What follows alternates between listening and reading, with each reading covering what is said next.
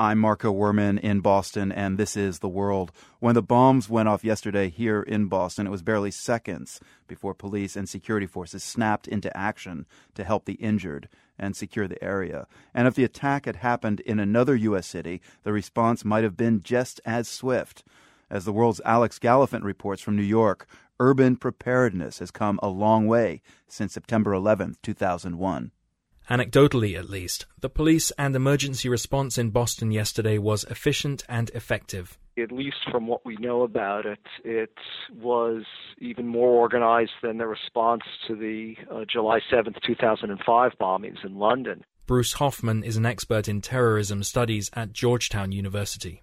Certainly, in the decades since 9 11 in the United States, uh, the training, the instruction, the knowledge, the rehearsals that federal, state, especially local law enforcement and emergency responders have engaged in left them well prepared to deal with, you know, a completely unexpected and tragic development like yesterday's. After the attacks in New York, Washington, and Pennsylvania, the 9 11 Commission made many recommendations to mitigate the threat from terrorism.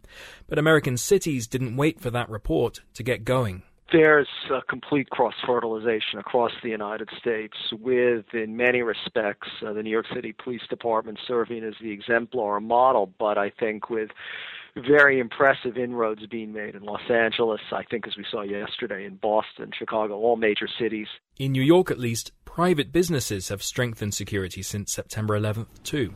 There are buildings that I teach at that the security is so tight, even though I go there on a weekly and a bi weekly basis, if I don't produce my identification, they won't let me in. Greg Cintron has been an EMT in New York since 1993. He teaches preparedness classes in the city. Many companies require that workers complete such courses as a condition of employment. Cintron says post 9 11, people started signing up for themselves too. The mindset is there now. It wasn't so much in the past, but now, in the past, it was pretty much, well, it happened, but it won't happen to me. It won't happen in my backyard. People now want to know. But elsewhere in the United States, many people want to move on.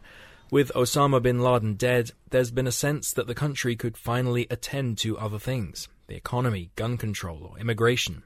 But, says Bruce Hoffman at Georgetown, we can't wish the terrorism threat away, be it foreign or domestic as much as we may want to believe that we've turned a decisive corner.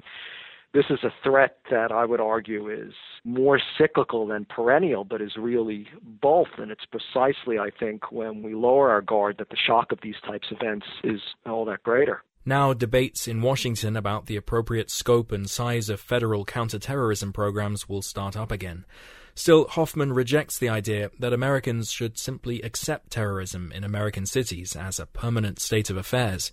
It's not a matter of resilience, he says, only that it's a very hard problem, one that, as New York City EMT Greg Cintron reminds me, everyone has a part to play in solving. As the old saying goes, if you see something, say something. For the world, I'm Alex Gallafent in New York.